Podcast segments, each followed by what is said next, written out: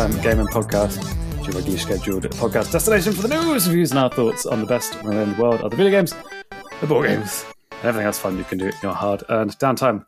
As always, I'm your host. Welcome you to the show. Hello, my name is Sam Agalini. Joining me across the airways once again is Chris Horzo. How's it going, dude? Funny number. Woo! Woo! 420. 60 Funny, Woo! funny number. Elon Musk's my hero. Woo! don't, don't. That's the problem, isn't it? You, as soon as you hear the number 69 now, I just, every time, I just facetiously just think, funny number. Funny number. Did you see what um did you see what he tweeted at the weekend, Elon? I don't follow him, man. He just pops up on Reddit all the time. He's like, he's like a nerd's wet dream, and it's really Oh, he sucks. Um, but he, intolerable. he tweeted out like he put out a Twitter poll Uh, because there was some report in America that said one way of getting around capital gains tax is to never have realized gains. So basically, you never sell your shares. So obviously, he's owned a lot slash the majority of Tesla for almost the entirety of the company, and where it's gone from basically nothing to multi-trillion dollar company, he now has access to basically infinite money, but he's never had to pay capital gains tax because he's never sold any of it. And people are saying like, "Oh, that's you know, there should be blah blah blah blah blah." So he put up a Twitter poll saying, "Shall I sell ten percent of the Tesla stock I own?" And it's uh, yes or no. And he said he will adhere to it, and it is about eighty billion dollars if he has to sell ten percent of it, and which he will get taxed on like quite a lot. And he said he will honour the results of the poll. I was like, "Oh, that's a lot of money." I mean, selling it is like, okay, you're going to sell your stock, but like he's going to pocket all that money as just cash but then it's then realized gains, then he'll get taxed on it, and then that goes into the American economy, blah blah blah blah blah blah blah. That's just quite funny that like he, these people live in a world where they can fuck about enough that a Twitter poll for like eighty billion dollars, and they're just like, yeah, whatever. That, that kind of hurts. That kind of hurts. Yeah. At It's, first, like, I was thinking, what a wanker, and then you're like, wow, that is that is Squid Game level money. That is do whatever the fuck you want money. That's way, uh, way, way, way, way, way, way, way, way, way more than Squid Game money. Billions. The, the people sometimes fail to comprehend the leap between a million and a billion. Like billionaires are should not exist. It is absolutely absurd the amount of money he has. I actually have And to the fact agree. that- yeah, they the don't, fact they that don't need to exist. The fact that it's only ten percent of his wealth and it's like eighty billion or something. Saying I'm not, I'm not going to look at the number. It was something like that. But I mean, it's it's like ludicrous that he's like, yeah, sure, I'll it's like, oh man. Well, I'll believe it when I see it. Just because he Oh, said he's yeah. going to do it doesn't mean he's going to do it. No, that's true. He'll probably like get out of it. Yeah. Or what he'll do is he'll get a load of paid actors to then vote no. So that way it's like, oh, the poll said no. But still probably cheaper than the 80 billion. Yeah, by by a lot. I mean, to be honest, you came up to him and went, okay, sign up to Twitter, here's a grand, just click no. I'll be like, fuck yeah, how many accounts do I need to sign up? You know, Easy. like, yeah. Yeah, just like, to be fair, you could probably make an AI that would just make email addresses and then sign it to Twitter and use those emails to click no. You, you could farm that. Oh, easily. That's what bots are for. That's what I mean. Now I'm just being too cynical. Yeah. It's going to be yes. He's not going to do shit. That's what's going to happen. He doesn't even No, need to do that. He's just going to be like, eh, nah. Oh man, he can go. He can go do one. Even though I drive one of his cars, but oh well. Yeah, I'm sure he had like not that much to do with the actual engineering of said car. Yeah, but you- you're also a little bit of wanker. A lovable wanker, mind you, but you know, you, is you, true. you, you own a Tesla, so of course that puts you in a little bit of a wanker spectrum. You know, I'm an insufferable twat when I want to be. You mean after about six pints when you the think you're most of the time. Yeah, Oh yeah, most of the time because I just don't care. It's fun.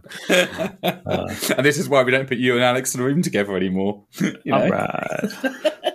Oh, did you get a chance to watch Arcane? By the way, No, I saw it came out. I've, I've been so busy this weekend. Unfortunately, uh, it is going to be my thing tomorrow. Hopefully, maybe because it was Thursday. three episodes in the end, so it looks like they're doing three, three, three parts. dumps of three, right? Yeah. Yeah, I've not actually watched it yet, but a lot of people seem really happy about it. I've Yeah. heard good things. I heard good things. Yeah, I've heard a lot of good things, and not just from the Runeterra subreddit. You know, it's kind of surprising. Actual people like the show, and not just fans. Uh, yeah, I was. Um, I was watching the finals of the League of Legends World Championships today instead So I wasn't watching the League of Legends show. I was watching actual League of Legends instead. Oh, what a week it's been. Um, but it was good. It was the first final that went to five games. So it went all the way to two, two, two, and then a final deciding game, which is always fun. And then the, the, the team that won it have never won it before. They've never got out of the quarterfinals before. They finally like broke the hoodoo and got into the semis, and then uh, their quarterfinal, semi-final, and final all went to game five. So they were, it was like the most games a team has had to Absolutely scrappy. It's the most team. Yeah, no one's had to do 15 games to, to win the final before. So, GG's. It was it was it was good. Some good play, some good stuff. So, I will uh, yeah put my League of Legends esports watching in the back pocket and resume in about 11 and a half months, as I as I intend to do. Can't be asked. You survived another wave of thinking about playing League of Legends, and now you won't think about playing it again for another 11 months. No, exactly. It's just a fun thing to watch. Like I, I catch up just beforehand, like on oh, who are the teams, who did well in Europe, who did well, you know, who are the favourites, blah blah blah blah. Watch the tournament. Oh, that was fun, and then I pocket it for a whole year, and it's really good because it's way less toxic than playing that shit show. Bloody casual fan. You know? yeah, I know. It's like like- casual fun. That's the thing, though. Like, no, you're like you're like those football fans that only ever follow football when it comes to Euros and World Cup. You know, you know, you don't care about it for two years, and be like, oh yeah, European national championships, let's go. that's true. That's true. I do uh, support the European teams whenever they're playing, so that's probably an apt comparison. So, but yeah, it was good. Good fun. Um, yeah, I will see what they do with that. I'm sure they'll just keep churning it out and uh, keep making loads of money. But yeah, but from all I've heard, Arcane seems pretty good as well. So I'll hopefully uh, dive into that this week. Yeah, hopefully I will as well. I actually had opportunity to watch it, and I did not. I just played a couple games that I'll be talking about later. So my All weekend right. was my weekend was a little bit of fuck all. You know, you know, I was, Oh, I, was, I was meant to have plans, wasn't feeling it, wasn't feeling very social. I was like, I'm just going to buy a game and sit and play the Xbox. And then it's Monday morning. I'm like, what the fuck am I doing? I there was uh, UFC at the weekend. UFC 268 had an absolutely mental card. The the first fight on there, Gaethje, um, uh, Gaethje versus Chandler, was like fight of the year, maybe fight of like the last five years. Absolutely mental. Um, that was cool. Then I watched football. I watched two movies. Uh, went to see Kez and George and those guys. Oh, did you? Oh, Went- awesome, man. Watched the watched the Grand Prix, did family stuff, played loads of games. I was so busy. It was absolutely ridiculous. I mean, a lot of that, if you like read back what I just said, is like TV based. But I felt I felt busy. Well, the thing is, like, you, you've been socialising, and actually, socialising takes energy. Even was if you're some just sitting there watching it, uh, some social. All right, fine, fine, fine, fine, There fine, fine, fine. I- I'm helping you out here. I'm. I, was, I was giving you, I was giving you a bit of rope. I was giving you a bit of rope. I didn't mean for you to hang yourself. It was for you to grab onto. no, I'll, I'll hand myself. But yeah, any anyone with uh, BT Sport, go back and watch the first fight on UFC 268 if you like any sort of combat stuff. Absolutely insane. One of the one of the men, most mental fights I've seen in a very long time. So, Gaethje versus Chandler at UFC 268. Go check it out. Um, and that was it. And a lot of games, but we're going to get to that after this week's news, which is very thin, so that we can talk about games. Um, two things, two delays. Final Fantasy XIV Endwalker expansion has been delayed by the huge time period of two weeks. Uh, Oh no! oh, no, George, George, it's two weeks, which puts it out of game of the year conversations. It so does. I'll, I'll allow it. Annoyingly, annoyingly, annoyingly for them because they won't. I mean, I don't know how much developers like this, like Japanese developers, really care about like Keighley's big game of the years thing, but this definitely puts it out of contention for that. And and the, by proxy, you know, it won't be at next year's show because it's going to be 11.3, 11.75 months away. You, you know what I mean? Like. If We- you miss it now, if you come out in December after Game of the Year, you're not going to be in next year's Game of the Year because nobody No, of cares course not. then Like Yeah, recency you bias just- is the thing. Like, yeah, you're just you're just out, um, which kind of sucks. But it's still, I mean, it's better than delaying it for a long time for the people that want to play it, and it's better than releasing it with bugs and, and unfinished. And, and that's what uh, Yoshi P came out and said. Like he's kind of blamed it on himself for the tight schedule and his own selfishness that has caused the delay because he wants it to be really, really good. Um, and yeah, no fair play to him. Come out. He's he. I mean, he's technically the game director still, but he's also like the head of uh, all Square Enix Online now as well. So he technically oversees 40, uh, 11 as well. So, I mean, he says it's his fault because he's the director, but he's just come out and being a nice man. I doubt it's really. He's not doing grunt work. It's right, a so- team effort to succeed and fail. Yeah, And exactly. he's the face, and Yoshi P's is a sound guy. You know, like yeah, you, Oh, yeah. you can't really be mad at him, even if you're a fan of the game. It's like you can't really be mad at him for wanting a better product to be released. I mean, And there are so many games, like two weeks in the grand scheme of things is fine. And it's an expansion for a game. If you want to play, it's like it's not like if you want to play It's Final still Fantasy 14, content, just go, yeah. just go play Final Fantasy 14. Like, chances are, unless you are absolutely the most addicted person in the world, there is something in that game you haven't played yet. And even if you're addicted, do that. just Go do another for two weeks. roulette. Do your daily. Just do do another raid. The whole point of that game is is about grinding content. You know, Exactly. Like, are you telling me someone in the world has gotten every house, every collectible, every outfit, every Yeah, yeah. weapon? You know, it's just no, that's not how Some the game people works. Some people, I saw somebody post on the subreddit the other day that like, oh, finally got every job to 80 after picking up the game in June. And people are like, wait, what? what do you mean? Are you sure it wasn't Dan? You know, And they're like, um, and they went back. It's like, I didn't use level skips. Uh, and he, they they used his playtime and everything, and like he it, it worked out that he played for almost nine hours a day every day since June. So wow, that is how long it takes to get everything to eighty, I guess. Uh, don't do that. That guy was is probably got really bad feet from not moving at all. What's the one? Oh, probably got scurvy or something. I was thinking more like the repetitive strain injury from his hand holding a mouse for nine hours a day. Yeah, No. do not play one game for nine hours a day every day, unless it's your job, unless you're a professional streamer uh, or a pro. There you go. That's that's when it's allowed. Even then, give yourself weekends, man. Come on now. Yeah, yeah. This was like literally every day. Absolutely insane. Um, elsewhere on the delay train, the uh, Pokemon TCG Live, the new app and uh, online version of the card game, has been pushed into 2022. Um, it was going to have a soft launch uh, for Canada very soon, slash I think like this week, next week, uh, before rolling out to everyone um, uh, next month. And they've pushed everything back to 2022 because they want it to be a more polished experience at launch. Um, funnily enough, uh, you know that in every pack you get a code card. In every pack of physical cards, you get a code card to scan Yeah. to use in the online game, uh, the old online game, which are now going to use for this. Uh, Fusion Strike, the new set came out this week, uh, and all the code cards have got uh, Pokemon TCG Live branding on them.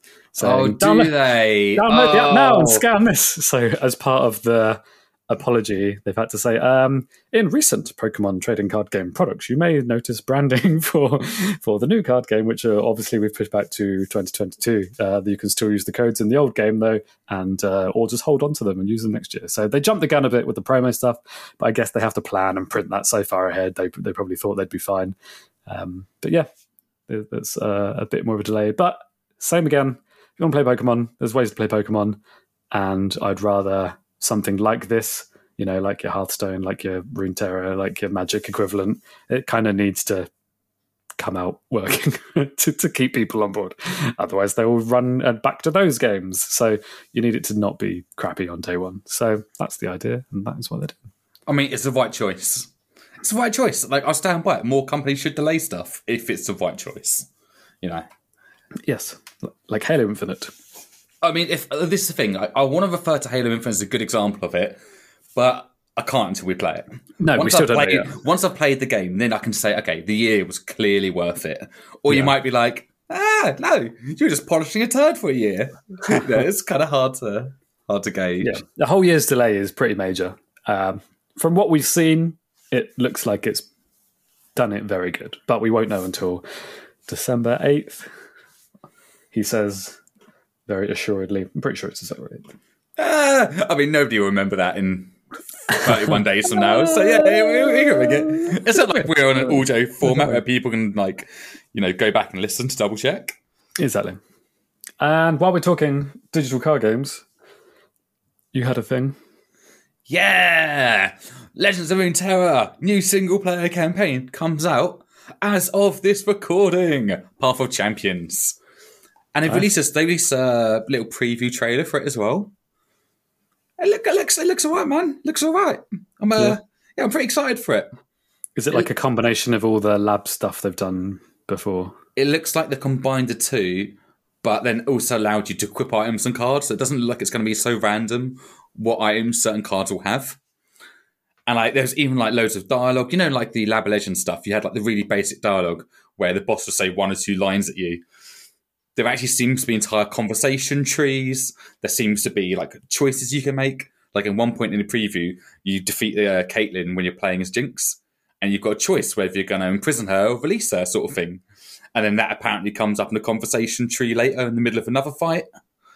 So I was like, okay, it actually does feel like a single player game bolted on to, uh, you know, a collectible card game. So I'm actually a little bit, a little bit excited now. I've gone from being a bit cautious to I want to play it. Nice. Yeah, Yeah. I will, might jump back in. It's, uh, I mean, free. it's yeah, exactly. It's free. You don't need any cards. You don't even need to play the game before. Just do the tutorial and bosh, off you go. But I think there's 15 champions on release. Nice. I think only five of those have stories, but the details are a bit sparse. So everything I'm saying right now could be could be rumors hidden into fact. I just Yeah. don't know. Man, Riot know what they're doing with the whole organization of stuff, don't they? Really?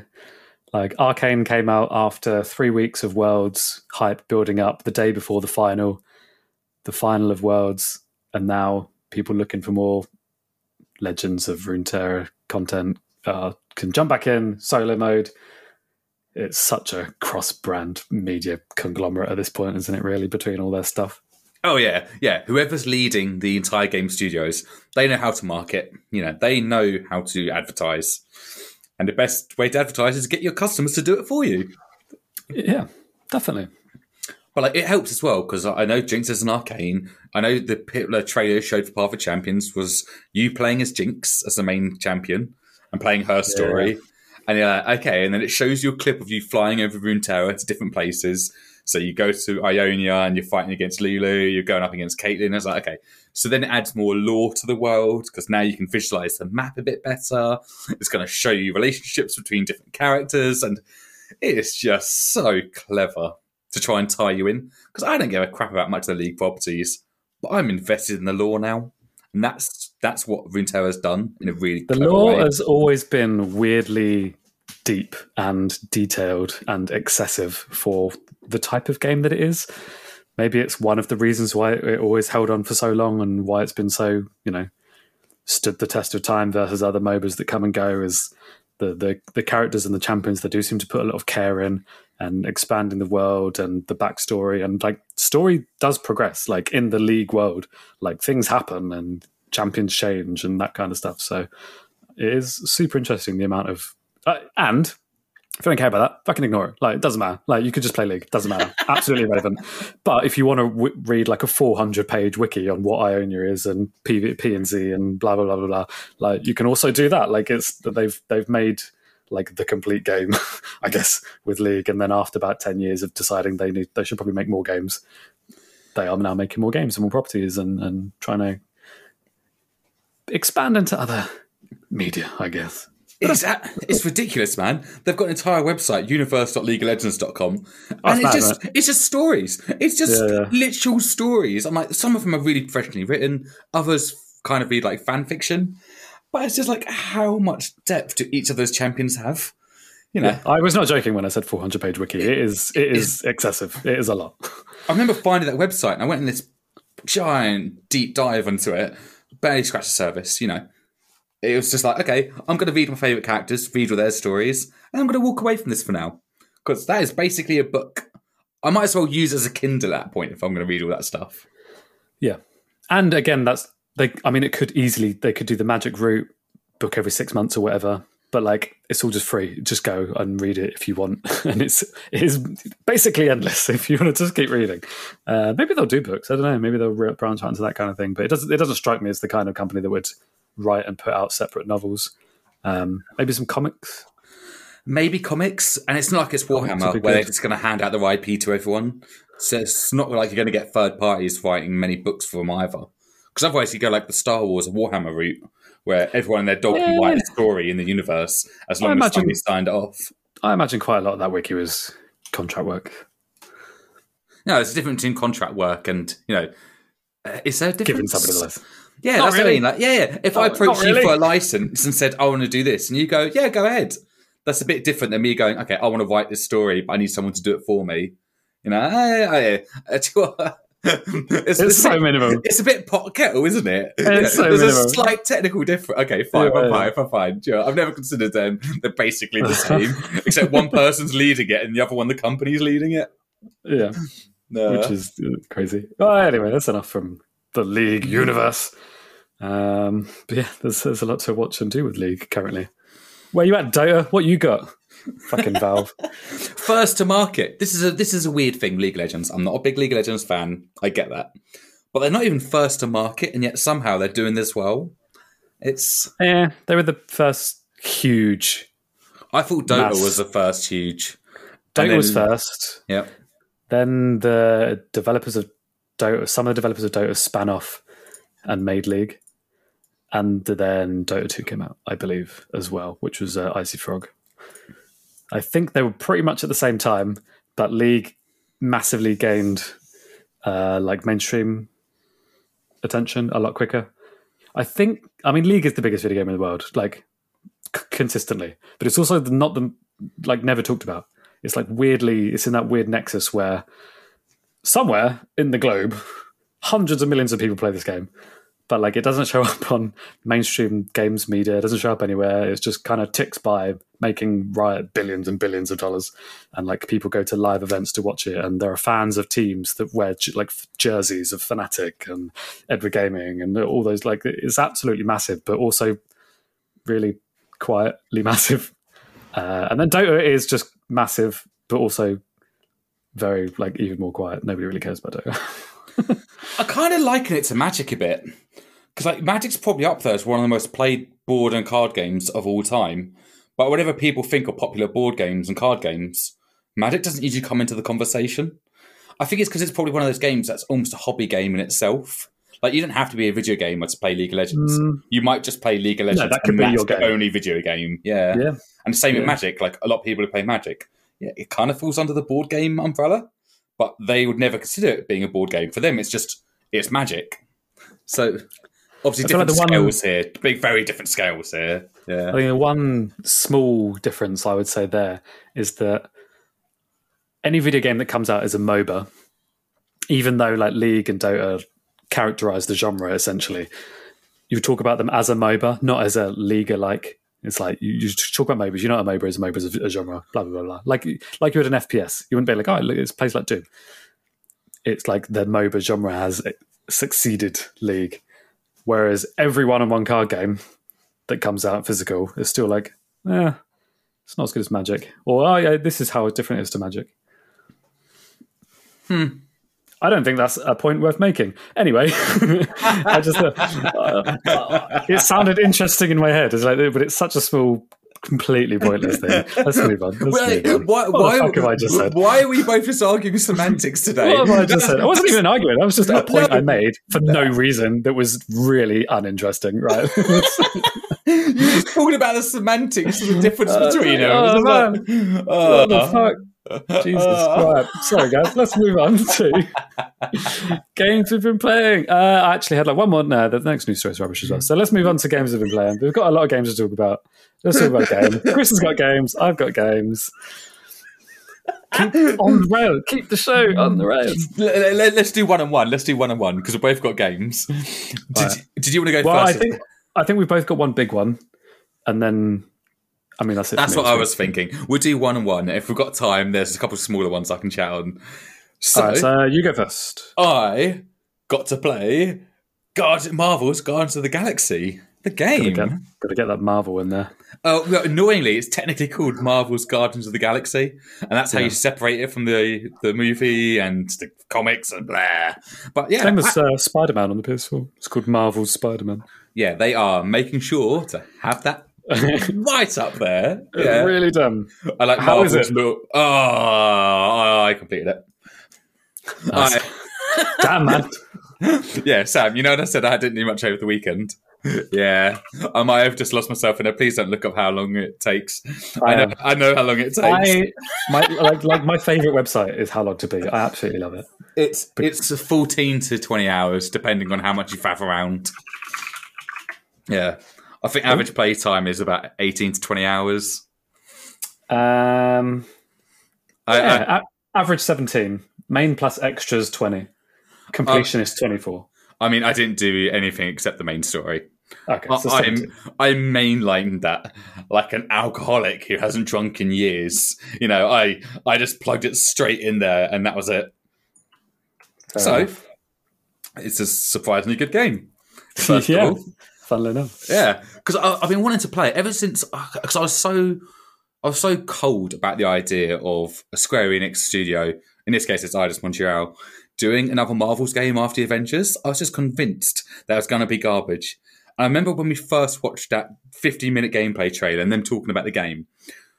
It was such a, like a switch for me, going from I couldn't give an absolute toss to, huh, well, th- this is this looks like it's up my alley. Yeah, So I was on the fence about buying it. Ended up buying it on Xbox, not a Game Pass game. So this one, you know, paid legitimate coin for, which which felt different. And uh, I've got to say, man, I was blown away. I was blown away. It's not perfect. Yeah, it's not a ten out of ten game, but I think for what I wanted from it and what I got from it, I'm pretty satisfied. You know, it's trying to work out where to start here. I, like, uh, it's too early to go into spoilers, but there are some parts of the story which are a bit weak. Other parts of the story which are amazing, and other parts of the story that are just so, so hilariously weird and out there. Like the game does a really good job of foreshadowing as well. Like there'd be like little like dialogue and conversations behind the scenes between the guardians, and there's little nuggets of what's going to happen later in the game tucked away in their back and forth. And if you're not paying attention, you don't, you know, you might have missed that piece of information. And suddenly, eight hours later, something happens. You're like, oh, they, they, they said this in passing earlier. And it makes you feel really smart as well. And it makes you feel rewarded for investing your time into the conversations they're having. So they did a really good job on the foreshadowing for the story for a start. But it's like a Mass Effect type game in a lot of ways. Like, I don't know how much you've seen of the way the game plays outside of combat, but you have like different choices and stuff you can make. And there's certain types of choices that have effects on the end of the game. There's certain minor choices that will just make some scenes a little bit easier and harder. And some choices that have absolutely no impact on the game, except for like, you know, your own entertainment. So it reminded me a bit of like the Paragon Renegade kind of good versus evil conversation you could do in Mass Effect franchise. And it didn't help as well that you're playing a ridiculous sci-fi game with frenetic combat, random abilities. You know, you can use grab bombs to hold people in place using one of Rocket's special abilities, or use Groot's vines to hold someone down, and then while they're down, stagger them, Final Fantasy 15 style or 7 remake style, to then pound them while they're down on the ground. It's it was a bit of an odd game, but worked really nicely. nice. To take to, to take one quick like small step back, single player, offline, story driven, absolutely nothing like Avengers, right? Nothing like Avengers. It's literally a third person adventure game, action adventure game, where you're playing as the Guardians, but you only ever control Peter Quill. At no point do you physically control any of the other party. They just fight alongside you and use their abilities using shortcuts. So, like, you know, uh, like left bumper BB, for example, would be like one of Drax's abilities, or left BY would be a different one, stuff like Right, that. right, yeah. But nothing like Avengers. No microtransactions. No reason to spend money. I think there's a couple cosmetics you can buy from like a pre-order perspective, but I don't. Nothing like Avengers. Not in execution. Not in what it's trying to achieve. It was very much wanting to tell a story, which was kind of its own. It's not part of the MCU either. I should say. It's it is its own Guardian story. That's not the comics. It's not the MCU, but it's like an amalgamation of both. I was going to say, I wonder if it is a, a comic storyline or not. it's no, it's an amalgamation. They were saying a lot of the time, a lot of the characters' designs were based off the comic book characters. So all of the artistic design they went with the characters' first outfits. They're all Eidos Montreal originals.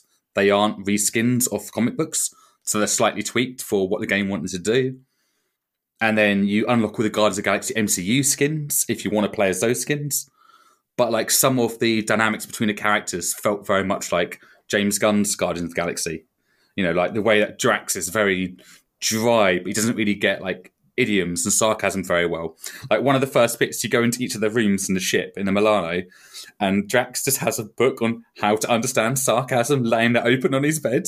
Nice. and like, like, just little bits of attention to detail that, like that that really cracked me up. You know, like Rocket's that kind of like bickery character. You know, he's a bit moany sometimes and gets in my head, gets in my head because he just doesn't shut up. You know, Groot's Groot. You know, calm, passionate Groot, easy. And like it's like they took the best parts of the movie in the way that the the dynamic of the family was, and then put that into a different world with all the other supporting characters from the comic book series. And that's why I called it amalgamation of the two. I think it takes the best of both to make its own little unique thing inside the Guardians yeah. universe. Oh, that sounds good. Yeah, it, it goes play it goes places it goes it goes i'm trying not to bounce back and forth but where the game's so fresh in my mind and where there's so much i loved it's it's hard to just focus on one part because every time I mention a small thing, I naturally want to then move into, oh, actually, you know, I'm just talking about the little like attention to detail and stuff like that with the book of sarcasm. You know, you, you, you just get all these little nuggets of information and all these little items that have no collectible reasons to be there. They don't do anything. They're just there for dialogue. So you naturally just pick up these items and it just opens up dialogue trees where you learn about Gamora's backstory. Or in this timeline where Drax is actually the one who killed Thanos, not the Avengers and stuff like that. And that's not part of the story, by the way. That's like explained very early on, just in case that was a bit spoilerific. Yeah. But just to give an idea, it's like that's how that's where the game decides to be its own entity. You know, and for me, who only knows Guardians from the MCU, not from the comics, I, I was never a comic guy.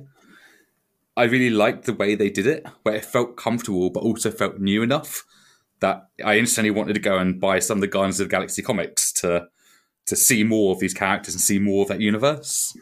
Yeah, the Guardians comics are cool. So if it's like pulling on that kind of stuff, then that seems really, really, really cool. Does it? um does that give any indication if there's going to be more like DLC chapters or anything like that? There's an end credit sequence because it wouldn't be a Marvel property without an end credit sequence that you could assume a sequel's coming from, but not like not like an, obvious sequel. It's one of those that just left enough threads loose of going, well, what's going to happen now, but not ever telling you what would happen. So I reckon if it commercially is a success, I think on average it's getting like 81, 82% on uh, like Metacritic and stuff like that. Yeah. So there's a good chance that they're definitely going to make a sequel to it in a few years. But I think in the short term, there's going to be DLC. Because I think it's also one of those worlds where you could do any DLC you wanted. Do you want them to go fight a random monster? Or do you want them to go on some ridiculous fetch quest that just goes from bad luck to bad luck? the world and the characters lends itself to that freedom of do whatever we want with these characters because it all works. You know, yeah. If you want to have psychic dogs or have you know people time traveling and going to each other's minds and stuff like that in the Guardians world, and because it's always like galaxy events, it all works. You know, at no point did I have to suspend my disbelief because the whole thing's fucking ridiculous. So you know, none of it felt like it was going too far, even when some of the characters they introduced were even even more out there than I expected. Is uh, Astro in it? Uh, do you mean Cosmo? Cosmo, sorry. Yeah. He is. Fucking yeah. love, fucking love, love Cosmo. Cosmo. Best boy, mate. Cosmo's the best boy. is know? he the uh, like leader of a space station that's shaped like a skull? Uh, leader of nowhere. Yes, he is. Yeah, yeah. yeah. Cool. and that's what got I mean. Everything, got everything I need from Guardians of the Galaxy. Because I don't know the comics, you know, like I've I've heard of some of those characters just through being with people like yourself who talk about it. but like, it just brings in some really like. Is there a character called Hellbender? Does that mean anything to you? Uh, no, I've I've not read too many Guardian stuff. I've only got the first three collections of the newer print. It's they just keep introducing characters, and like there's little moments where it's just lore tucked away inside lore. but the game Yeah. never forces you to explore it. You just you kind of always choose to at like a leisurely pace, Yeah. and that's the way the game manages its downtime because it's so frenetic when you get into. I touched on the combat a little bit, but when you get into like the combat and the actual action, it's so constant. And you know the video I sent you, I don't know if you watched it, where it's just it's always stuff happening. There's always little events on the screen. There's always combos and abilities you need to pull off.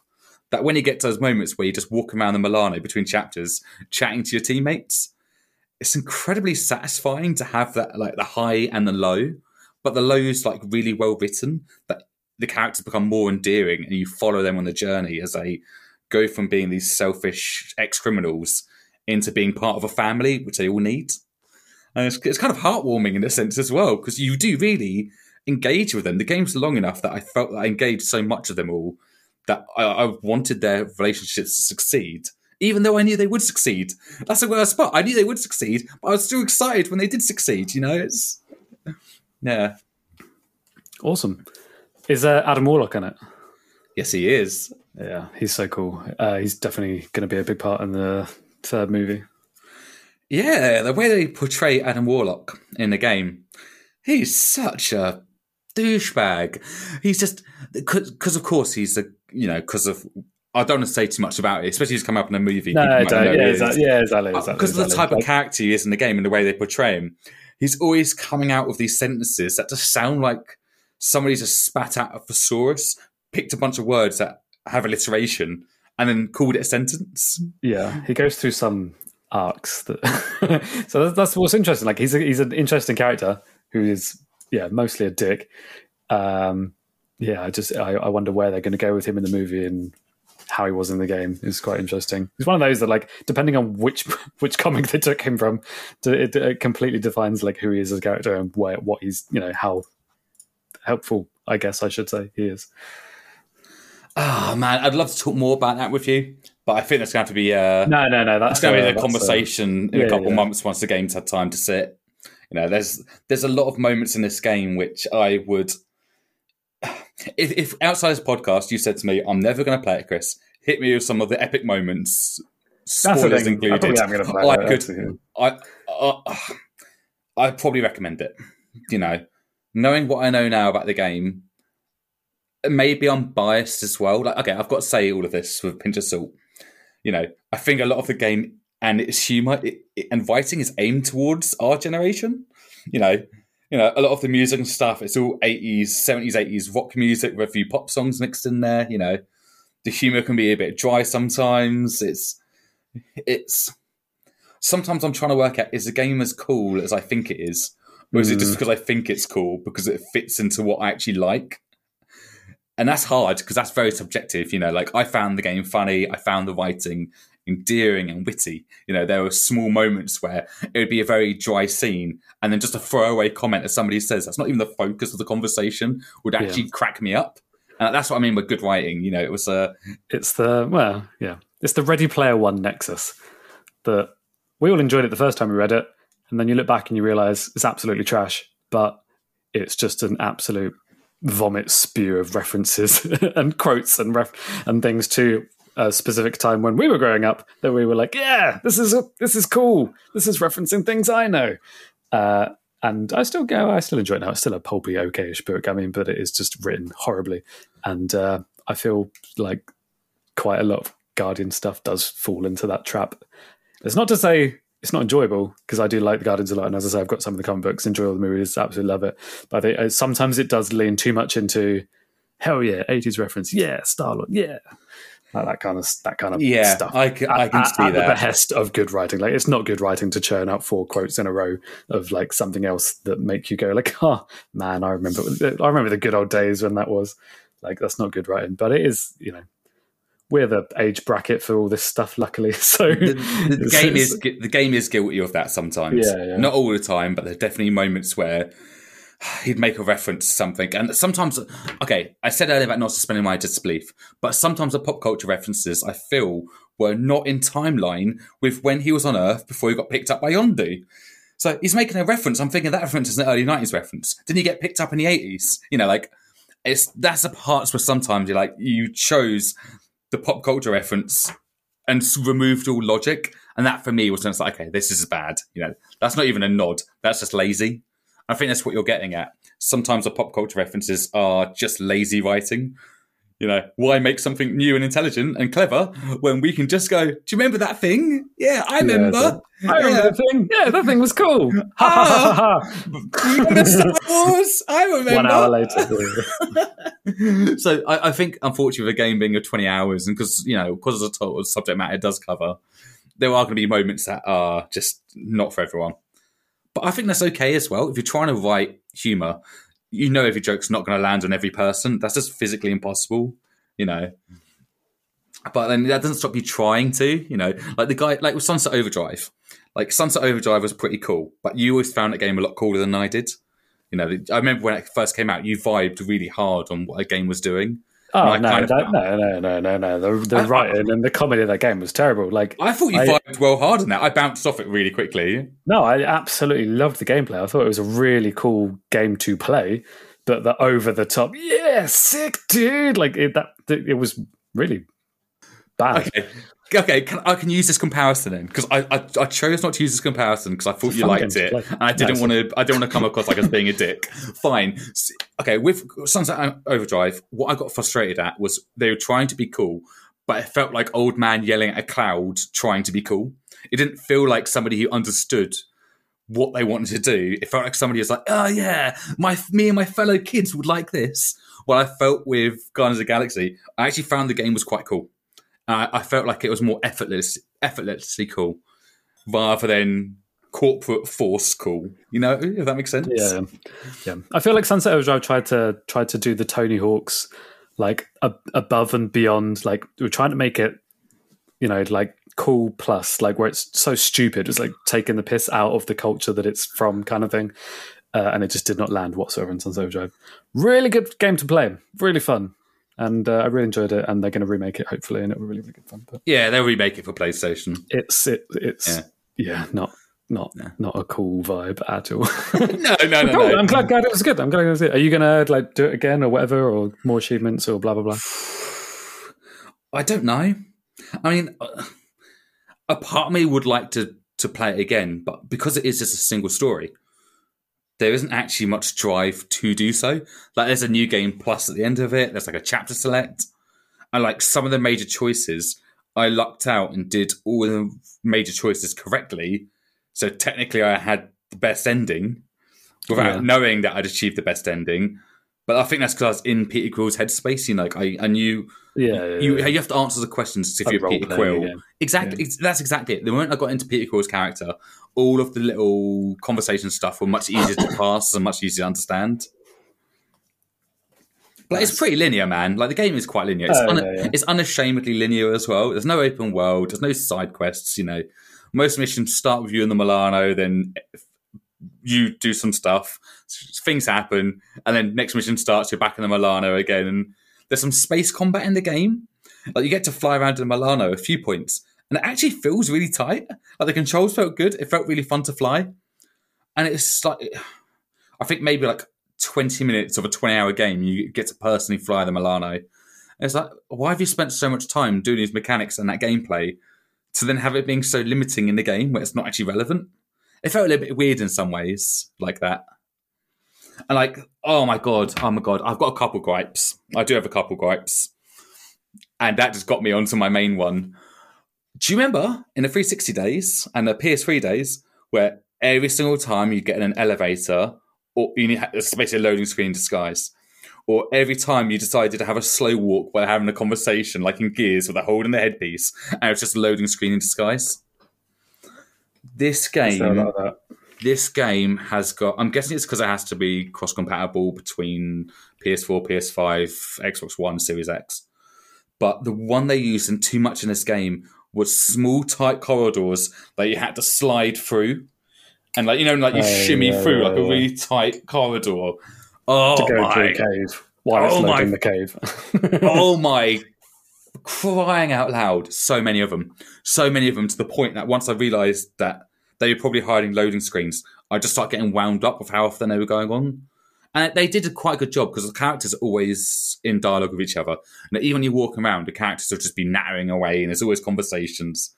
So you could tell they tried using the conversation to cover it up, which I admire them trying to do. But after doing about 50, 60 of those bloody leaning through tight corridors, I was just, the animation was boring. I was exhausted. You know, it was. Yeah, yeah. Fair enough. It was like Outriders was the most recent example of them using that corridor crawl to get through when you went from location to location. Yeah, but that one, that was it was so super weird in Outriders because you could clearly see the map was there, and it might just be like here's a jump, and you could even skip the cutscene to trans to transition. So it's not like it was loading it; it was just fucking dumb. do you know what else? Do you know what else really sucked from that generation? That should have died. QTEs, QuickTime events. Oh no! Yeah, yeah. QuickTime events are in this game, and uh, it can be okay. apparently, in, in the accessibility options, you can remove the QuickTime events, which I found out after I completed it. Oh yeah. So uh, yeah, if you want to play it, I'd probably just recommend just turning them off. They don't add anything to the game. They just, you know. No, I um.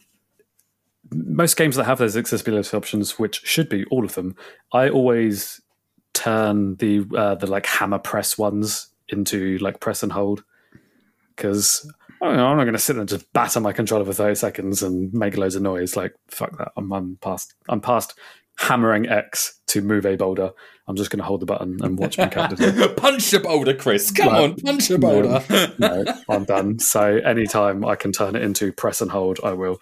Uh, I don't often turn them off completely. Like I want to do at least like something, I guess, but mm-hmm. really they don't add too much. They don't add much in this game, and sometimes even during the combat, there'll be almost like quick time events in the middle of combat. Like, let's say, for example, that Drax has just picked one of the characters up. All of a sudden, if you press the quick time event quick enough mid combat, bear in mind at this point you're using two to four of your triggers simultaneously while using your analog sticks for camera and movement. So already yeah. your hand's feeling a bit clawy. Oh, and then all of a sudden that. a wild Y just comes up and you're like, Ugh! and you know, the animation looks cool and they've got these flare attacks. It all looks really pretty. And from like a, I, I took a few videos on the console because it looked fucking gorgeous. But simultaneously, the first few times, I just couldn't register what was on the screen because there was too much going on. Like, I don't even know if you guys watching that video, if much of it made sense because there's just so much going on constantly no. to its benefit and detriment, depending if you're playing or watching. You know, yeah. But I mean, combat's alright. Combat's pretty linear. It's more of a strategic game using your characters. Yeah. So, but actually, flying around as Quill was a bit like, yeah. And your characters hit like bloody noodles, unless let's use a special abilities. So it's a bit like, okay, you know, the combat wasn't that hard either. Fair enough. But cool. all in all, all in all, uh, yeah, I would probably recommend it. It lived up to a little bit of the hype, and so far October has been nailing it for games. If you had to give it a score out of ten right now without thinking about it, eight. Fair enough. Yeah, eight out of ten. Good great shit. game. Great game. There's a few things that could be done better. The sound. Oh my god, the sound. Okay, sorry. I do have to say for the sound, just quick. Oh, my best to be brief the sound in that game is awesome. The, the, the audio director, I'm going to butcher his name, so sorry, it's Steve Chikopowski. He ended up writing an entire album, like a heavy metal album, by a fake band called Starlord. And then they had that entire fake album that the audio director made as part of the soundtrack to the game. So the, cool. fact they actually made their own rock music, rock band, you can find on Spotify and everything as part yeah. of the game soundtrack alongside licensed music you know, there's something super satisfying about you getting in a fight. You use one of the special mechanics called huddle. A song will turn on your tape player, and you just don't know what licensed song you're going to get. Is it going to be Iron Maiden? Is it going to be Wham? Is it going to be Rick Astley? It was Rick Astley. nice. So that's pretty that, cool. It, it made these really funny moments where you couldn't predict the tone of the fight, and like it was. I had some really bad moments where it didn't synergize, and you're like, okay, whatever.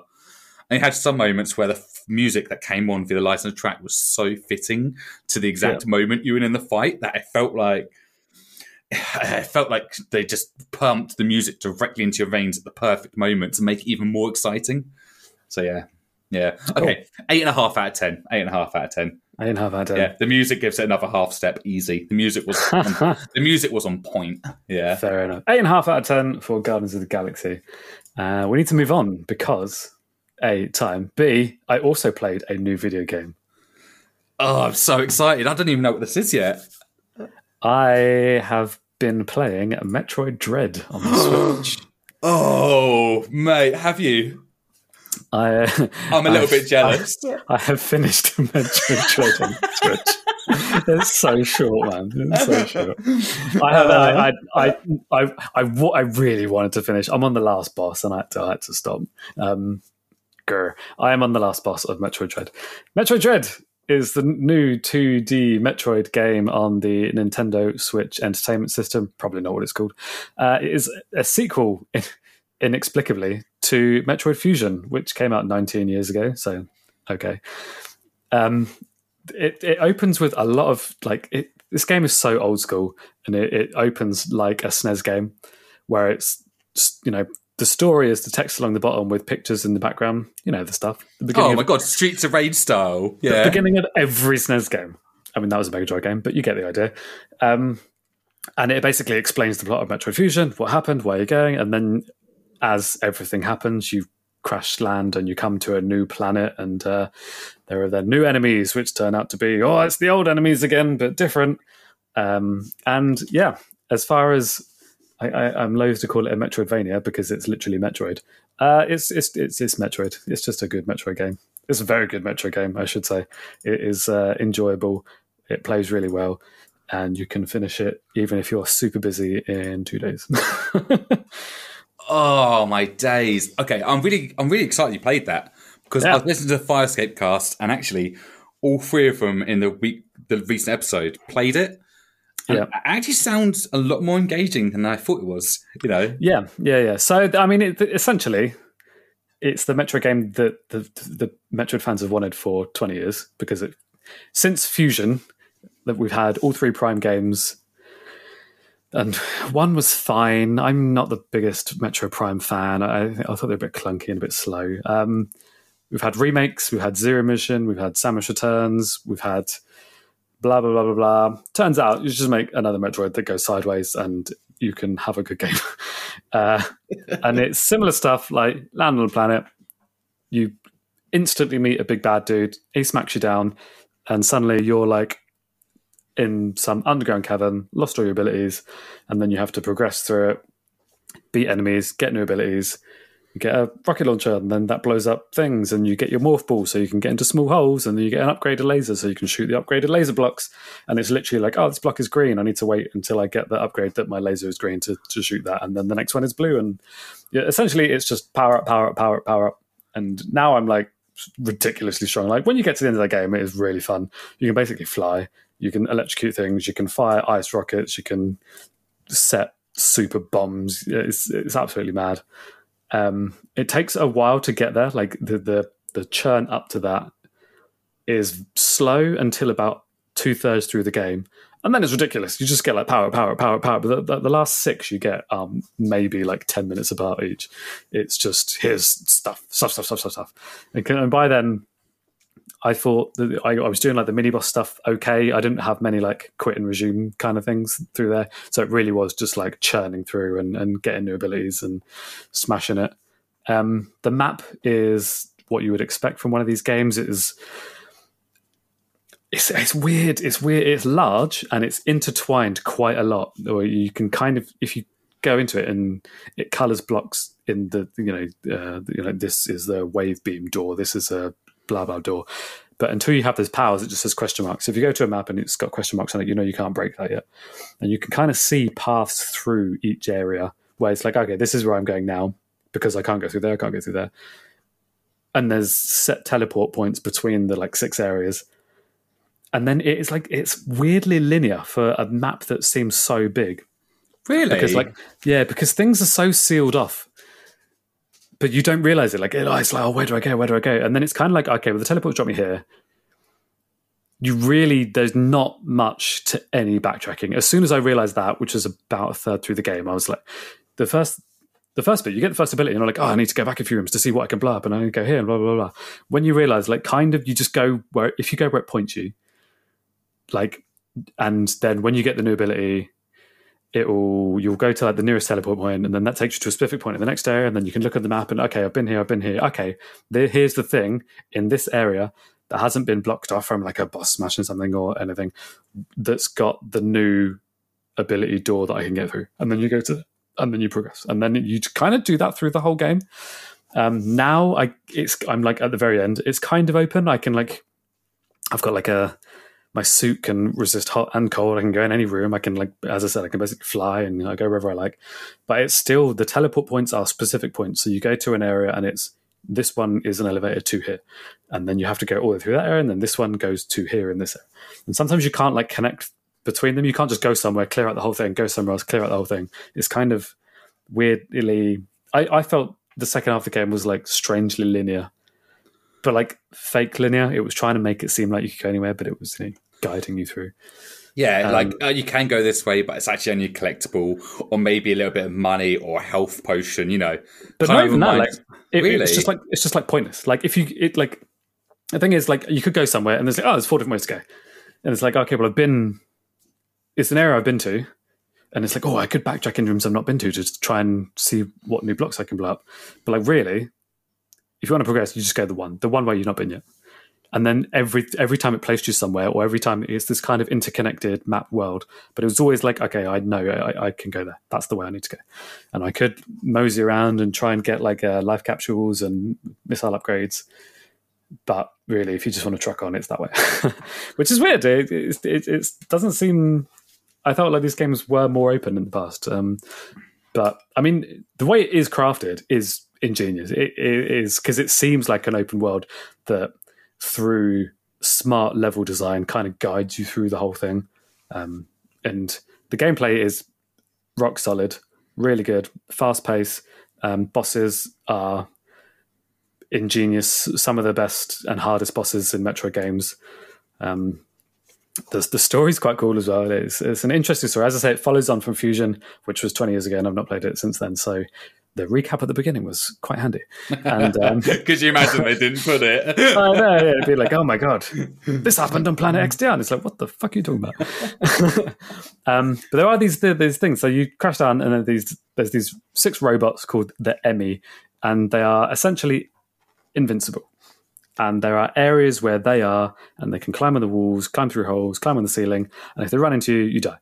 Um, you have like two chances when they catch you to counter because you've got a counter move in this where they like flash. But it is so deliberately minimally tight and the animation there's about 10 different animations so you never know which one you're going to get which time to counter it. The chances are you're going to die but you do have that like 1 in 10 chance 1 in 20 chance. If they do catch you you can just counter and get out of it. Uh, it doesn't kill it then you have time to like run away. And then there are certain points in the story where you find like super powered laser and then you go back into the area, you blow it up, and then the laser dissipates, and then you kind of have to do that multiple times to get through. Um, those sections are it's like a cross between stealth and and action. It's it's like it's like really weird because if they obviously if they catch you, then you're dead. But it is like frenetic and like oh my god, if they if they see you and then they start chasing you and you got to you have to run away, and it's like that really uh, pressured situation to try and get away. And then you come back with the fat laser and blow them the fuck up, and it's really, really satisfying. Yeah, I can imagine that being super satisfying. Being hunted down by your own like nemesis or tyrant to finally take them out. It's always satisfying. Yeah, and they're quite cool as an enemy, a kind of recurring enemy. Um, there's there's some of the mini bosses are recurring quite a lot as well. There's one you have to do like three or four times there's one that's like a little robot guy, and then you fight one of them, then you fight two of them, and then you fight two of them again, and then you fight another one, and it's like okay. Um, but it's fun, and each time it's like you've got new tools and you've got different stuff. You've got a super laser, I've got a super bomb, and now I can fire yeah ice rockets that freeze stuff and can literally like morph ball with shock rolling fly through the air. Like the old screwball. Is it a screw screw attack? Yeah, I think yeah, it's yeah. called. Yeah. the screw attack. Yeah, I mean, I only know Samus for Super Smash Bros. So all of these moves are super oh, you familiar. Get it all. Yeah. You get it all. You get it all. You get everything. It's everything. It's, yeah, it's like exactly. who's who of Metroid fucking power ups. It's just the same shit that's always been in all of these games.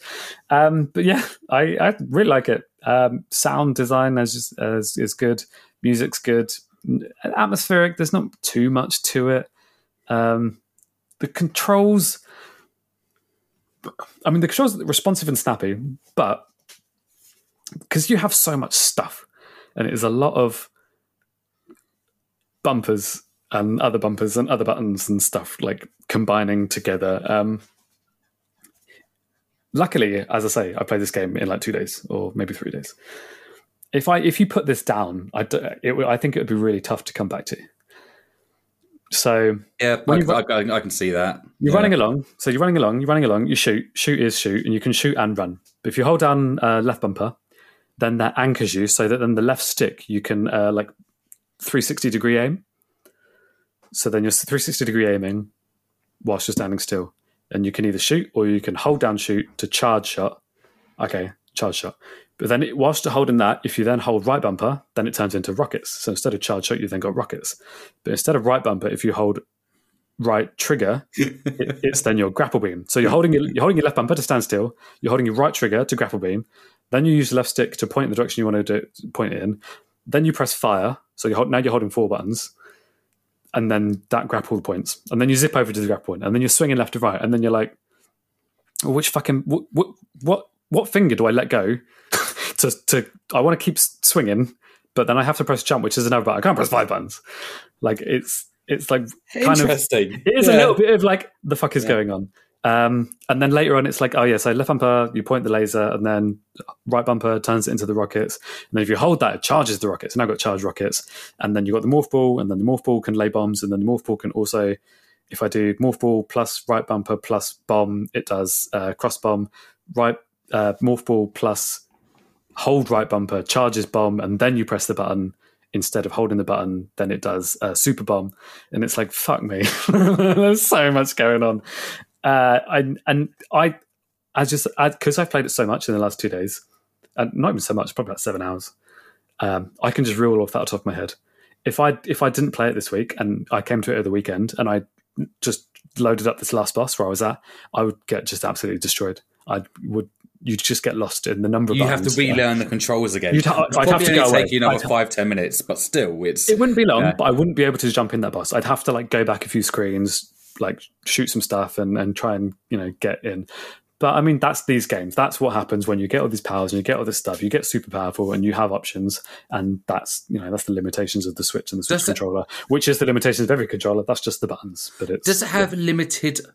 Because I'm, I'm comparing it to other Metroidvanias and like Bloodstain, for example. I'm pretty certain you could only have three at a time, and that way you didn't have access to all your abilities at all times. nah. do you just a- get? Do you just get access to everything? Yeah, Because even So- Ori, when we played Ori, that was like limited move selection and limited. You know, you had to pick different skills to match different situations and swap in and out in the menus.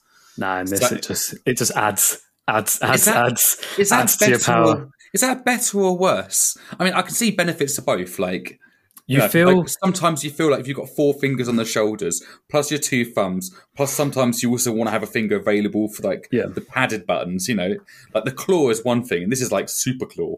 Yeah, you know? I will say that that example of where I was swinging across and like I literally I did not know what button to let go, and then I like I just let go of everything. I fall off, and then I had to shoot it again. But then in midair, I'm doing uh, left left bumper, right trigger, left stick point at the next point along and shoot, and then hold shoot to make sure I do it. It was ridiculous. Um, it's it's fun to be this powerful and have everything. Like if you if you wanted to use something, you've got the button, you just do it. There's no menu, there's no changing, there's no switching upgrades. Like it's there, and that's kind of cool. As far as like smoothness of gameplay, I think equipping a loadout would probably be better. As I say, a lot of the stuff though, like you go from missile, super missile, ice missile, it just upgrades the missile shot, and you go from uh, laser to tri laser to uh, wave laser to the penetrating one, and that just upgrades your laser. Like, like Oh, okay, lot- so, lot of like different lasers have different upgrade no, no, no. That Okay, that kind of yeah. just uh, when you get the upgrade, it just changes your thing. Um, but then it's yeah, the grapple beam is something else. Uh, the the when you're in the morph ball, that's the most different stuff because you've got the regular morph ball bomb, the cross bomb, the super bomb, and they're all different buttons because it's it, they have I different mean, uses. why would you not use a super bomb all the time? You know, it says super in the Those- name. Clearly, it's going to be the best. takes a while to charge up, and you only get three of them yeah, freeze enough. Between ammo charges. Well, I mean, I've got 117 rockets currently, so I'm just going to spam rockets. I, I, think, I think I found quite a lot of the rocket upgrades while I was playing. See, Um, oh, listen to the guys talk about it. Like that, you said about the parry mechanic earlier. Apparently, a parry mechanic is actually super cool, and allows you to do like these really cool like dodge sequences and shooting sequences. Yeah, yeah. So the majority of the bosses will have uh, an attack that does the shine on it, and then when you parry it, it enters a little bit of a cutscene where you just fuck it up, basically. And it is really cool. Uh, the the window is quite tight. It's not too bad on the bosses. Um, every enemy, every regular enemy, will do it as well. And if you parry them and then shoot them, you get more uh, more health back and more missiles from them. Um, it's only really the EMMI ones which are deliberately ridiculously hard to hit because the point is if you get caught, you die. But they give you one chance, and I like that. There's two chances, but they do give you a chance to get away. And like, like sometimes, I like in the very last area, I was like caught right by the door, and uh, it was like finally like just a well timed boom counter, get out, and uh, got the laser, came back, fired him up. So it, it is it is interesting, and um, yeah, the, the counter does it is good during the bosses. It does kick off. It's not quite QTE, but it's a little bit for the actual parry anyway. But then, like during the cutscene of you like flipping around and shooting around, it's like you can just shoot. So you just like unload rockets, or you can do charge beam stuff. But, just hold on to him like yeah, like you know, holding onto a horse, just Yeah, firing yeah. rockets into the back of so the you're head. doing all the, in the Yeah, cutscene, you're doing all the cool. flips around, but you can actually do the shooting as well. So That's cool. That's cool. I like that. yeah, yeah, yeah. Uh, yeah. I mean, overall, really good fun. Um, really enjoyed it. If I had to, because you mentioned it a couple of times, it's not. It's not as good as Ori. I, I had to ask, like in, in my head, Ori, Bloodstained, and Metroid Dread. And I know it's not apples to apples for all three, but where would you put this? Um, I, I mean, I love Bloodstained. I like both. Both of them are really good games, and from everything I hear about Dread, See, Dread's Blood- also a good game, but they all serve different niches. Yeah, it's different. No. So Bloodstained's more of an RPG. You got the, the item shop and the upgrades and the souls and everything. Um, as far as like straight Metroidvanias go, Ori's better than Dread. Dread, it's more fun to play than Bloodstained, I think, because Bloodstained, I just made a really OP build and just fucked everything up, like which was fun, but it wasn't like A Probably wasn't- kind of fun. probably yeah. wasn't the intended way to play that game the way I played it. Um, but then that that allowed you to play it, so maybe it was. Um, yeah, it, it's a it's a real it, it's really good. It's the best game I played on Switch, I think. Okay, pretty pretty cool, man. Yeah, I wasn't sure if it was going to be Ori because I felt Ori was. No, I fucking I didn't, I didn't play Ori last year. I played Ori earlier this year, and it was Yeah. absolutely fantastic. Yeah, I mean Ori, like the graphics, the sound design, the level design. Like the chase sequences and stuff as well. So so the, there's a couple of chase sequences in this as well, um, and they're just not up to snuff. It, but they're kind they they're kind of dynamic in that it it just happens in those EMMI areas where you get to a point you're like oh back, like it's kind of sent me not locked me down yet. Yeah, you need to get away from it to unlock the doors to get out. But you also you can't damage it, and if it catches you, you die. So it's kind of the way the, the areas are set up where you can do this kind of chase through and escape kind of thing. Um, but it's not it's not up there with Ori, no. But uh, as far as Metroids go, it's it's I think it's the best Metroid. Um, but we do have to we do have to mention as well. Obviously, I'm a, I'm a busy man.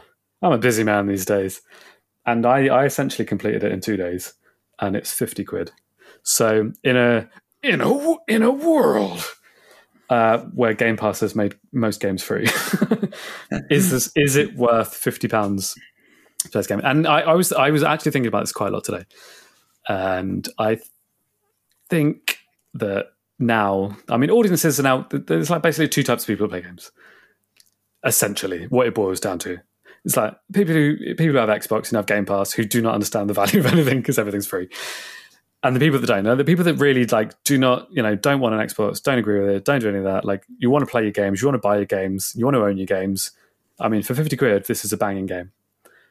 But for somebody who is in the Xbox ecosystem that played Age of Empires 4 for you know 10 hours last week, who can play Ori for free, both of them right now. Forza Horizon's coming out tomorrow for free. Like is is is 8 hours of cool game worth an additional 50 pounds, which is another 6 months to a year. No, that's a year. That's over a year. That's over a year of Game Pass. Is Metroid Dread better than a year of Game Pass? No. Is Metroid Dread a really good game that you should buy a physical and then complete very quickly and then sell that game? Yes. That's kind of what the impression I was getting. I'm pretty certain this game is going to be a resale game. Do But not like- buy this game digital. Do not spend fifty pounds on this game. You spend as much as money as you can to buy it physical, complete it, and then sell it. Which I guess is, I mean, that's what people have been doing for decades, right? That, that's that's what I used to do with PlayStation. That's what everyone used to do. PS2, you'd, you'd or Dreamcast. You get a game, you buy a game, you finish it really quickly, and you'd go, you'd try and get them to refund it, and then at a certain point they stop doing that, and then uh, and then you get credit for it, and you try and get as much as you could because it's near release. And I mean, Nintendo are so old school that they're kind of still in that cadence, and uh, I'm definitely going to go sell this tomorrow. I'd almost say go do a rental service like I did when Yeah, I bought all the that- Switch. all that, just Because it's yeah, eleven pound a month to rent get a game. I was like, yeah, right. You know, so like I, I, we we can go on about the value prop all day, but sometimes it's not fair to compare it as well because I, I think with Guardians, I'm just looking at it and it's sixty pound, and yeah, sixty pounds is a fair amount of money, but also, did I get sixty pounds worth of entertainment from it? And the answer is yes. Even though I hmm. smashed out this quickly, I probably smashed out too quickly. You know, I, I, I- my appetite was insatiable for this game. But then Yeah. I'm not unhappy that I spent the money because I felt like the game was worth my time. And I think Yeah, that's it. It depends on the game, doesn't it? If the game holds up, it's always worth the money. Yeah. If we're Yeah. comparing, let's compare um, HLTBs. We said Guardian main story is 16 and a half. Uh, Metroid Dread is currently eight and a half hours and it's 50 instead of 60. I mean, uh, yeah. So that's what I was wrestling with a lot. Like, I don't want to just constantly be like, oh, this Game Pass, this will be free, blah, blah, blah, blah. Like, there is a world. There are people that only have Switches and there are people that are vehemently physical game collectors and that kind of stuff. Is this game worth purchasing? definitely it is the best Metroid for at least 20 years, and it is a very good game. Uh, it has a couple of issues with some of the some of the pacing, some of the repeated mini boss fights, uh, and some of the wacky controls when you get 15 powers. But overall, it's a good game, and the whole value conversation, as you say, is. I mean, this is Microsoft's fucking business strategy, right? Like the whole value conversation is just so skewed by the fact that I've got we've we've, we've everyone we know can play Forza Horizon Five tomorrow for free, and uh, yesterday when this comes out, and is is a is a free game better than a fifty pound game? That's, the kind of thing. Forza Horizon Five is currently the highest rated game of the year, and I don't have to pay for it. And Metroid Dread is like top five, but it cost me fifty quid. So it's it's a weird value conversation that is really tough to get your head around. I'm glad I got it. I'm glad I paid for it. I'm glad I played it. So maybe that's all all it needs to be said. I I think that's where my head's got to with Guardians. Yeah, I, yeah. I, I had this. It's funny. I had this argument in my head. I just come to Yeah. terms and gone. Do you know what? Am I disappointed I spent the money? Am I disappointed I spent the game? And I played that game. I'm like, no, I'm happy I played it, and I don't care about the money. I'm like, all right. That, that, that kind of solved the conundrum for me in a personal level. I was like, do you know what? You know, I could afford it, and I had a great time. Awesome. You know, try again the value prop. Try and find something that gives you entertainment for 20 hours for 60 quid. You know, it's still a hard hours. conversation. I mean, eight, eight hours. Eight hours is harder. But then Eight again, you is pushing it. but then again, you didn't hundred percent it. You know that it's a Metroidvania. It's they are designed but to be when you played add a little bit more and stuff like that. But anyways, we you you can't. I think it's hard because everyone's got their own capital that they can spend, and everyone's got their own perception of what value is. So that's why I always try to just kind of let people have their own perception because Yeah. I mean I want to play Metroid Dread, and I've got to ask out of ten. You ask me, I'll ask you. What would you give it? I don't want to be. I don't want to be boring, but like I think, I think nine. I was going to be Oh. whatever. Oh, as that was coming out my nine. as Oh. that was coming out my mouth, it changed from an eight to a nine. 8.5, 8.5. That's how I felt about Guardians. I came out of an eight, and then I instantly started doubting it, and I was like, okay, so you would get eight and a half as well. I don't know. Eight. I'm going to go eight. I'm going to keep lowering it. I'm going to get. We need to stop, or I'll end up with four. We'll just keep going down and down and down. Oh man, I really hope I really hope I get to play that this year. No, I'm really keen to play that. It's good. It's just not very long. But then, but then, this is the style of game where if it was much longer, I'd be like, please fucking end. Like I, yeah, I think it's a good length. The bosses are hard, but not too hard. Some of the some of the EMMI sections are a pain in the butt. Um, there's one particular one where you go through the water, which is just, oh, uh, but it's never. It was never like unfun. So yeah, a solid eight, solid eight. As I say, Okay, best switch, yeah. best switch I've game, best switch game I played in about four years since Mario Do, Galaxy, do you reckon it Oh, might have Mario Odyssey. Odyssey? Do you reckon it might have cracked top five? Oh, for me, yeah, hundred percent. Yeah, yeah, I've not played Ah, this damn it! damn it! Damn it! We Yeah, need yeah. a conversation outside of this and how you got it, and you know what's a. Let's see what the value prop is there. Uh, yeah. I just buy it on Amazon and then send it back to game, you know, get some credit, whatever. Like, it, it, it's the easiest way. Or I can send it to you and then you can do the same, then you can give me the money. We need to work out how I can get you Guardians, but that's another conversation another time. We'll, we'll Did try and you, what, did you buy it digital? I did. I got Oh. pissed off. I was so. I was I wasn't having the best day on Saturday, so I treated myself to a copy of. Uh, Treat yourself. No, that's fine. I That's treated fine. myself to a copy of Guardians of the Galaxy because I was like, Treat you yourself. I could do, treat yourself. I could do what I want. Treat yourself. Treat yourself to 10 to 7. I Um, did buy Death's Door as well, so I should have an update on that in the next couple of weeks. You did what, sir? Bought Death's Door as well. Oh, cool. Nice. Yeah, I want to play that. I might wait till it's on Switch now. It was uh, only Switch Combat. seventeen. It was only seventeen pound on uh, Series X. Yeah, yeah. It's Yeah. a good game. It's been out about six months, so um, yeah. I, I played uh, I played some Metroid in bed and I played some Metroid on the toilet. So there we go. that is the Switch fulfilling its promise. Finally, I'm, I'm going to be playing some. Mario Kingdoms later in bed as well. So yeah, Finally, Switch yesterday, when I was it. having a shit and playing Metroid, I was like, "Yeah, I can see the appeal of this thing." I've been putting it down. I've been putting it down for years, but like when you're playing like a, a proper fun game while pooing, it's like, yeah, I, I, I don't know why everyone's so negative on the Switch. I, oh, I- just me. like it's it, okay. I, I, I I'll be running out of time, but I play some Monster Hunter Rise. Not the best. We don't have time to- we on don't have time- 720 but playing a we game don't have time to get into actual 720p. games. I Yeah. fucking noticed 720p, man. I, Yeah, I can't trash. believe I'm now that person, but 4K TV, you do get used to that resolution, and 720 on the Switch is a bit. It's a bit um, hard. Yeah. And I will say, yeah, uh, the, the, the jump between every area Metroid Dread is mm, about a 35 to 50 second elevator scene. Dude, I'm telling you, I'm telling you, like the So ways, uh, honestly, like even even like- even when you scenes win- are my corridor scenes, like the loading you screen in reload- the skies. When you go to the reload and the save points, it's like, okay, and then you, she turns around and puts the gun in the thing, twists, turns it back, does a blah, blah, blah. You gain two rockets. And then it's like, oh, what? That took like 20 seconds. and Like, and it happened, you do it a lot, and it's a lot of wasted time.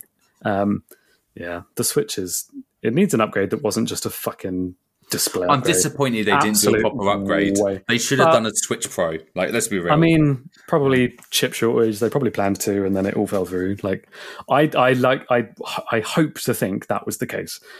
That, but then they would have no, because they've still made. Uh, no, now, now we're going into the weeds of Nintendo again. We're actually surprisingly, po- so no, no, no, we're I'll turn back surprisingly positive about That's two out of Nintendo today. Two out of ten. We've for once been positive about Nintendo. Let's just Yes. let's just call Yeah. it a win for a week. We'll, uh, I've enjoyed my time playing the Switch, and I've enjoyed Metroid Dread. Uh, if money is no object, go play it now or rent it. Cool. That's going to do. We've uh, we've gone long because oh, we that, have was two, a, that was a good two brand new games to talk about. Yeah. And as we both said, next week is going to be Board Game Central. We're going to have shitloads of fun new board games to talk about. Maybe not new. Uh, Actually, quite a lot of them came out this year. We're going to be playing this weekend. So we're going to have lots of stuff. Um, we're going to be talking about them, but also keeping our cards to our chest for Game of the Year. But uh, yeah, that'll be a Yeah, fun, uh, fun stuff next weekend. Uh, next weekend, this weekend, and next show. What is going on? If you at home have a question that you want us to answer on the show, please send us an email to contact at downtimegaming.co.uk. If you'd like to be heard, subscribe, give us a thumbs up, give us a like, share with your friends, tell everyone that the podcast is really good. In fact, do that now. If you're listening to this still right now, text one person and be like, yo, there's this podcast where they occasionally like Nintendo. We And, give you uh, five seconds to send the text now. Go. If you want to see more of what we do, then head on over to the website downtimegaming.co.uk. We're also on YouTube if you search Downtime Gaming or Downtime Cards. We're also on Instagram, Downtime underscore gaming, and on Twitter, Downtime underscore gaming and Downtime underscore cards. And with that, we'll wish everyone a great week ahead. Stay safe out there, and we'll see you at the same time next week. Funny number. Woo. No, boo. You suck. you suck. Uh, no, let's do it properly. Let's do it properly. No, That didn't- you suck. You that suck. That is that the worst. That didn't land. It didn't land. No, it didn't land. Let it go. Let it go. It, it didn't land. It, it landed worse than I thought it was going to land.